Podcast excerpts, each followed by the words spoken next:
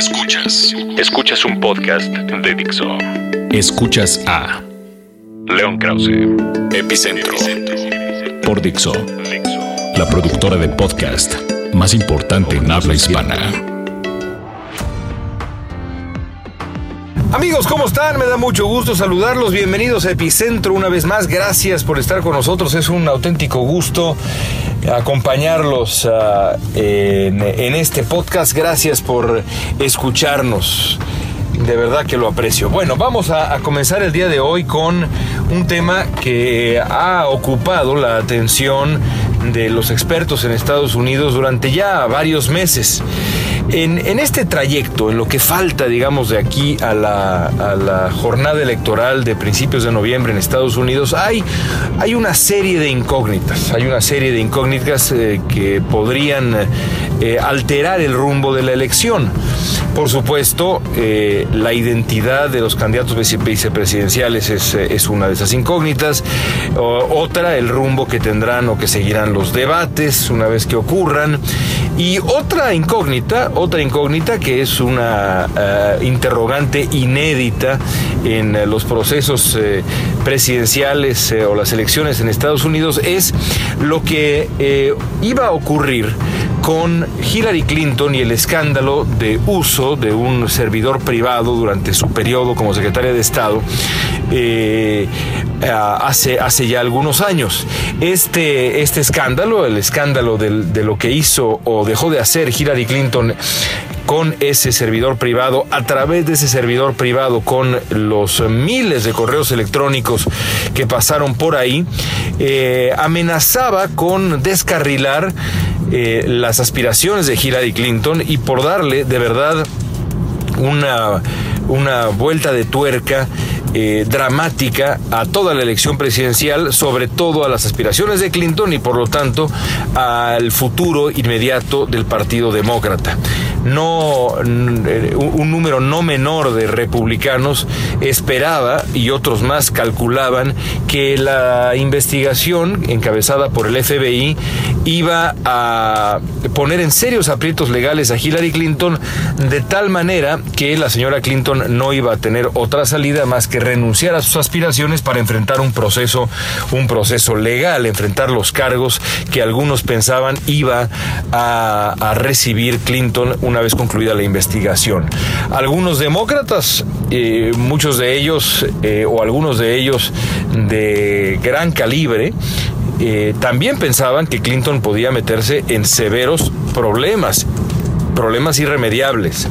Por ejemplo, hay quien piensa que Bernie Sanders eh, sigue o ha seguido en la contienda precisamente porque calculaba que en una de esas la investigación del FBI concluiría con Clinton enfrentando cargos y entonces sería eh, su momento, sería el momento para que Bernie Sanders tomara las riendas de la candidatura demócrata. Otros más, por ejemplo, calculaban que de caer Clinton, la persona que tomaría su sitio sería más bien el vicepresidente Joe Biden. Bueno, todos estos cálculos se han venido abajo el día martes. Estoy grabando este podcast ya la noche del martes.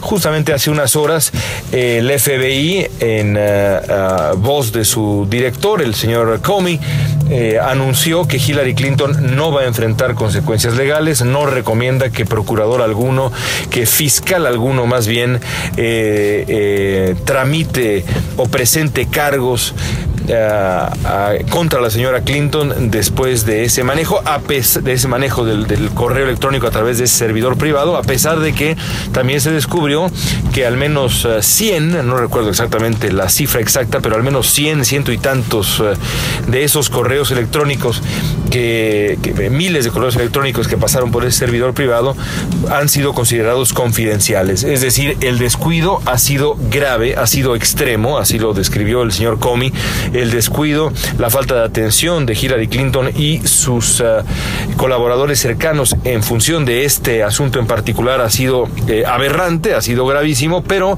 no amerita que la señora Clinton enfrente cargos, que enfrente a la justicia. Por supuesto, el resultado es una buena noticia para Hillary Clinton. Por donde se le mire es una buena noticia porque pues eh, la alternativa eh, que hubiera ella enfrentado en efecto cargos pues hubiera sido el acabose para sus aspiraciones presidenciales. Sobra también decirlo. Pero eso no quiere decir que el, discurso, las conclusiones a las que llegó el señor Comey y el FBI sean en ningún, en ningún otro aspecto positivas o den para el optimismo cuando se trata de Hillary Clinton porque la manera como el FBI y señaló ah, y censuró la conducta de Clinton y su círculo más cercano en este, en este escándalo, en este caso, es impresionante. Es decir, al señalar que Hillary Clinton eh, fue extremadamente descuidada y que el juicio que utilizó para eh, eh, pues utilizar, digamos, a su vez usar ese servidor privado y toda la, la conducta alrededor de todo este escándalo, pues eh, fue, digamos, reprobable o resultó reprobable a los ojos del FBI, aunque no haya sido digna de enfrentar cargos. En una elección normal, en un proceso electoral normal en Estados Unidos y en cualquier otro país, algo como esto probablemente, a pesar de que no haya consecuencias legales, estrictamente legales, eh, las consecuencias éticas y las consecuencias políticas serían suficientemente graves como para que la candidatura de esa persona corriera eh, graves riesgos y estuviera en serio peligro. No, no ha ocurrido así porque este no es, como decía el New York Times hace también un rato que leía yo un interesante análisis, eh, no es un año electoral normal, todo lo contrario.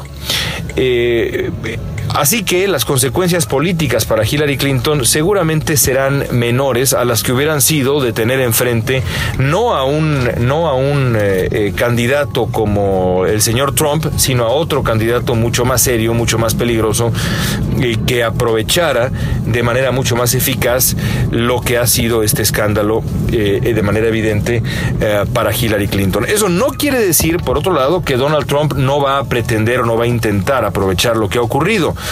Eh, va a sacarle, a tratar de sacarle provecho a lo que ha ocurrido.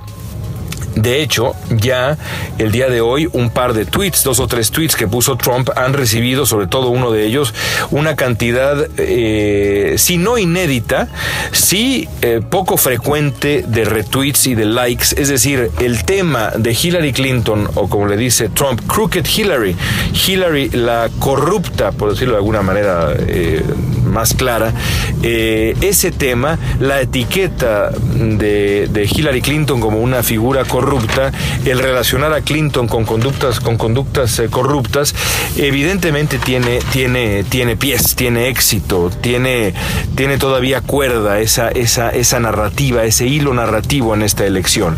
¿Qué tan hábil será Trump? ¿Qué tanto logrará eh, Trump aprovechar lo ocurrido para, para, eh, para vencer a Clinton o para reducir el margen de ventaja que ya de por sí es pequeño mm, que tiene Clinton en este momento en las encuestas? Eso es está por verse y depende mucho de la propia habilidad de Donald Trump. Habilidad que en algunos, en algunos temas yo le reconozco ampliamente.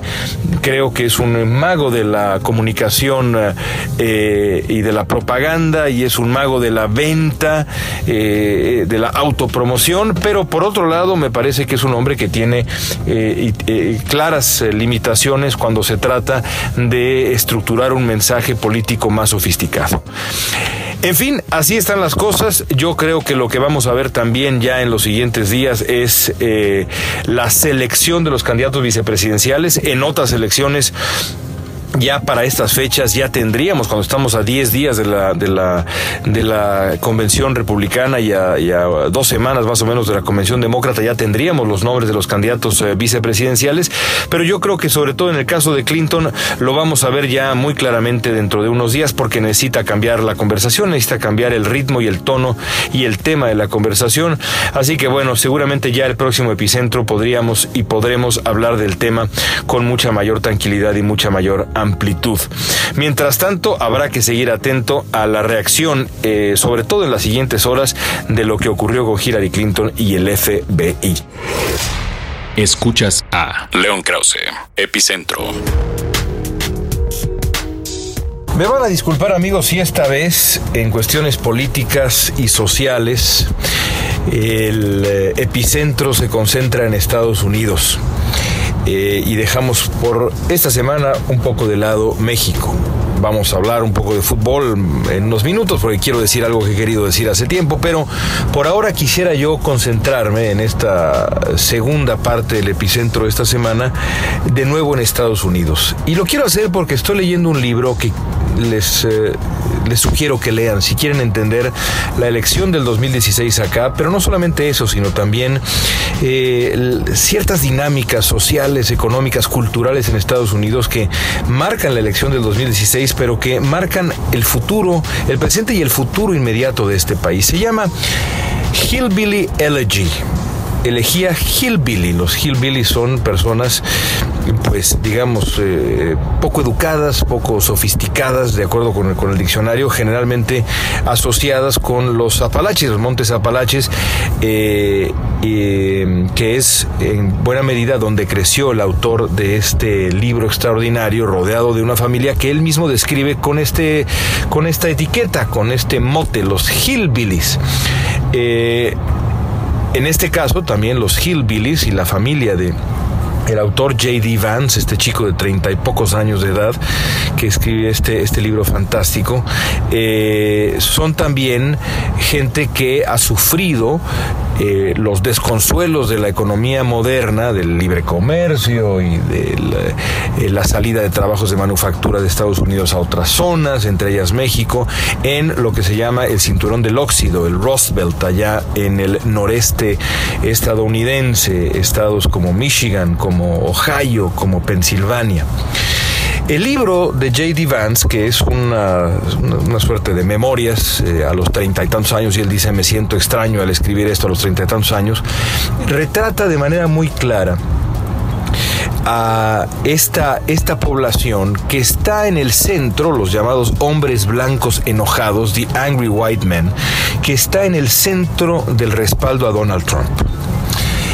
Decía J.D. Vance, y la, razón por la cual decidí comprar este libro es porque escuché una eh, entrevista con J.D. Vance que explicaba a Trump como el opiáceo más reciente.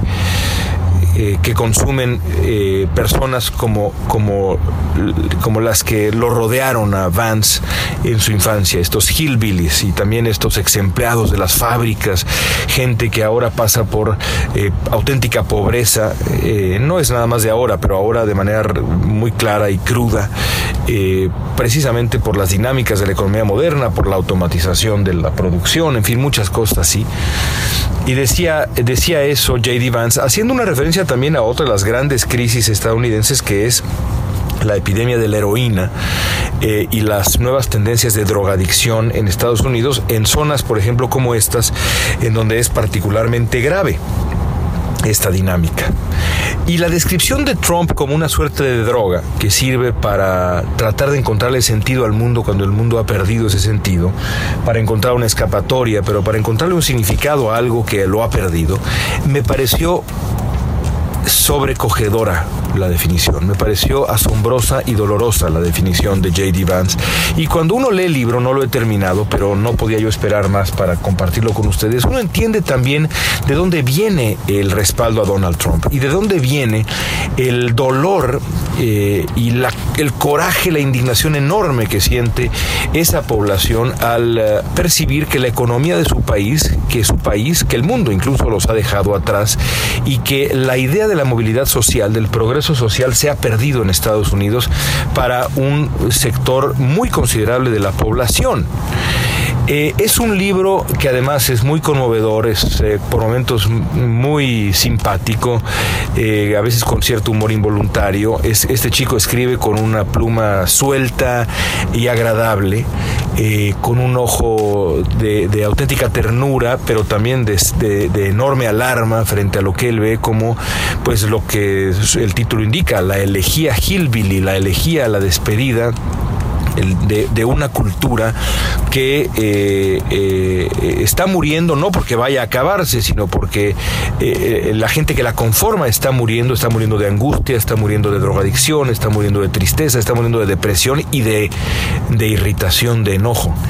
Es un libro que vale la pena leer también para comprender que los votantes de Donald Trump, no todos, y eso lo hemos dicho muchas veces en Epicentro, o varias veces en Epicentro, no todos son eh, racistas. Aquí no estamos hablando nada más de miembros del Ku Klux Klan que quieren acabar con los hispanos y con los afroamericanos y con los orientales y con todos los inmigrantes. No estamos hablando nada más del nativismo. Estamos hablando también de eh, un candidato que es visto como la última opción, el último recurso por ese, ese fragmento de la población, ese segmento de la población estadounidense que tan dramáticamente retrata J.D. Vance. Y mientras mejor entendamos exactamente qué es lo que está en marcha en Estados Unidos, qué es lo que está en marcha para esta elección, pero sobre todo para el futuro, y cuáles son los auténticos peligros, no nada más para este país, sino para otros países con, con, la población que, que la economía moderna, por llamarle de alguna manera, entre comillas, ha dejado atrás, pues eh, lograremos comprender eh, eh, de manera también mucho más clara qué es lo que hay que hacer para detener el avance de candidatos como Donald Trump, porque cuando uno lee Hillbilly Elegy no puede más que pensar que Trump será nada más el primero y que en el futuro llegarán otros como él, con mayor habilidad, con mayor instinto político, que aprovecharán esta indignación enorme de esta población, de esta gente, indignación tan justificada, eh, para, para, para sacarle provecho, para sacarle raja política. Vale mucho la pena leerlo. Permítanme de nuevo recomendárselos. JD Vance, Hillbilly Elegy. Léanlo, no se van a arrepentir. Regresamos con León Krause. Epicentro. Por último, para cerrar con broche de oro, el comentario futbolero de este epicentro. Aunque ojalá hablara uno de fútbol eh, eh, en función de los resultados y no en función de la grilla, que es lo que, lo que, quiero, lo que quiero tocar justamente ahora escuchaba yo a Andrés Guardado. Por cierto, Andrés Guardado me parece que es el representante más claro de una generación de futbolistas mexicanos extraordinarios. Yo nunca olvidaré a Andrés Guardado jugando en el Mundial de Alemania 2006, eh, siendo todavía un chamaco y siendo quizá el mejor de la cancha en aquellos partidos definitivos del, del Mundial alemán. Un jugador extraordinario me parece que es un tipo que tiene enorme carácter, que ha sabido reponerse a circunstancias complicadas, además de ser eh, un hombre con una técnica y un fútbol finísimo. Escuchaba yo a Andrés Guardado hace unos días explicar eh, por qué ocurrió lo que ocurrió en el partido terrible contra Chile y sobre todo referirse al, al efecto que tienen en la selección mexicana algunos medios de comunicación y las palabras de algunos comentaristas que son particularmente críticos, a veces hasta burlones, a veces incluso antagonizando a la selección mexicana abiertamente y demás. Una escuela que por lo demás no es nueva en México. Mucha gente ha tenido mucho éxito jugando el papel del villano en los medios de comunicación cuando se trata de todo, pero también eh, de, la selección, de la selección mexicana y del fútbol en general. Decía Andrés Guardado, palabras más, palabras menos, que eh, el, impacto que tienen esos medios es, es muy grave y es muy grande y, eh, y, tienen, digamos, hasta donde yo comprendí parte de la culpa de lo que ocurrió, ¿no? Decía Andrés Guardado, bueno, es el resultado con el que muchos soñaban y demás. Pero no se quedó ahí. En cierto sentido parecía decir que la tensión que generan esas presiones, eh, las presiones que vienen de los medios, tampoco ayudan a que el equipo salga mejor. Lo primero que yo quisiera decir es que eh, eh, eh, es, es, un mal argumento el de guardado. lo que ocurre en la cancha no puede verse afectado por lo que ocurre fuera de ella en ningún sentido más que en el entorno del equipo. Es decir, si a mí alguien me dice esto tuvo que ver con problemas en el vestidor, es decir, con la dinámica misma del núcleo del equipo, eso lo entiendo.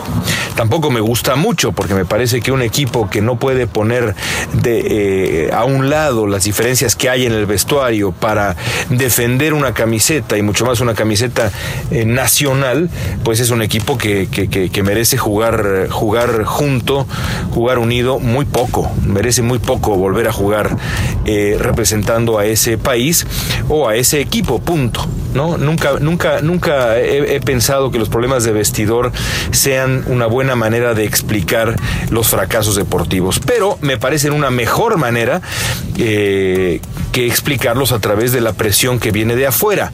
Nunca se me olvidará lo que famosamente decía eh, eh, Obdulio Varela, el gran capitán uruguayo, en aquella final del 50, cuando sus compañeros estaban a punto de salir a jugar al Maracaná, y decía Varela, si la memoria no me falla, los de afuera son de palo. Es decir, los de afuera no juegan, los de afuera pueden gritar, pueden chillar, pueden reír, pueden decir misa en el micrófono. Lo cierto es que no juegan.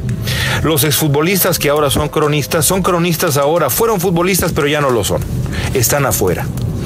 Culpar a quien sea que esté afuera de la cancha de los resultados trágicos obtenidos es una mala salida porque es una salida falsa y es una salida tramposa.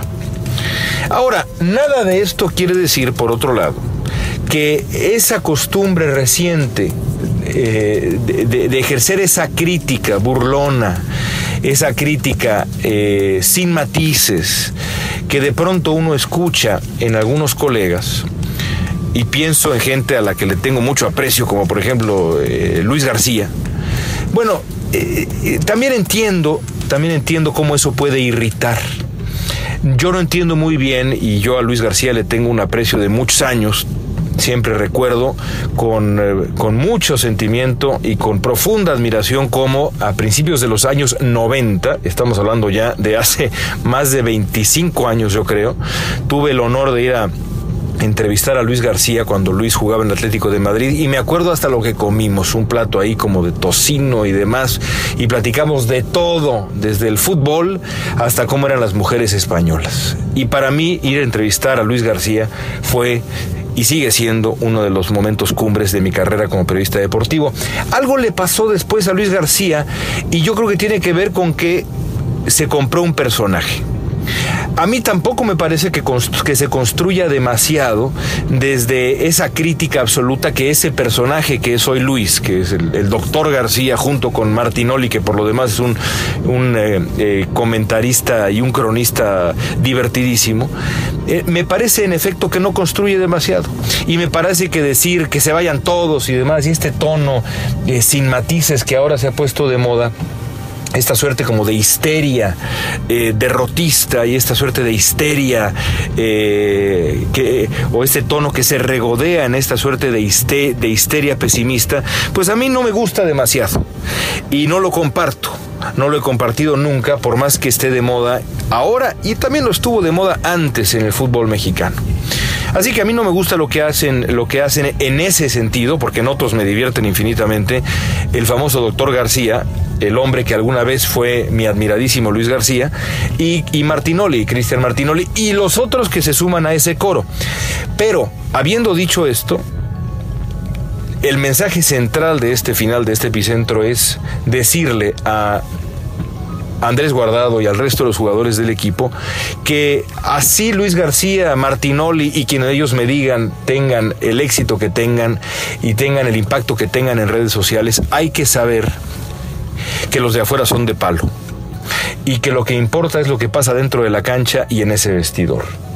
Si no logran, y lo digo por los futbolistas, pero podría decirlo de muchas otras personas y cosas y circunstancias en la vida, si no logran distanciarse de la locura eh, de ese coro a veces enloquecido, muchas veces enloquecido que son las redes sociales y la opinión pública eh, cercanísima en esta época que estamos viviendo, si no logran distanciarse de eso, no solamente van a fracasar, sino van a ser infelices.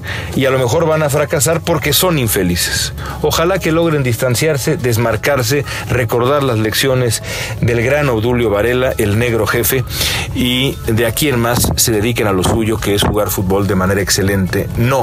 No lo que vimos en esa Copa América para el absoluto olvido. Y con eso me despido amigos, gracias por escuchar Epicentro, ha sido un placer estar con ustedes, regresamos la próxima semana con mucho, mucho más. Dixo presentó a León Krause, Epicentro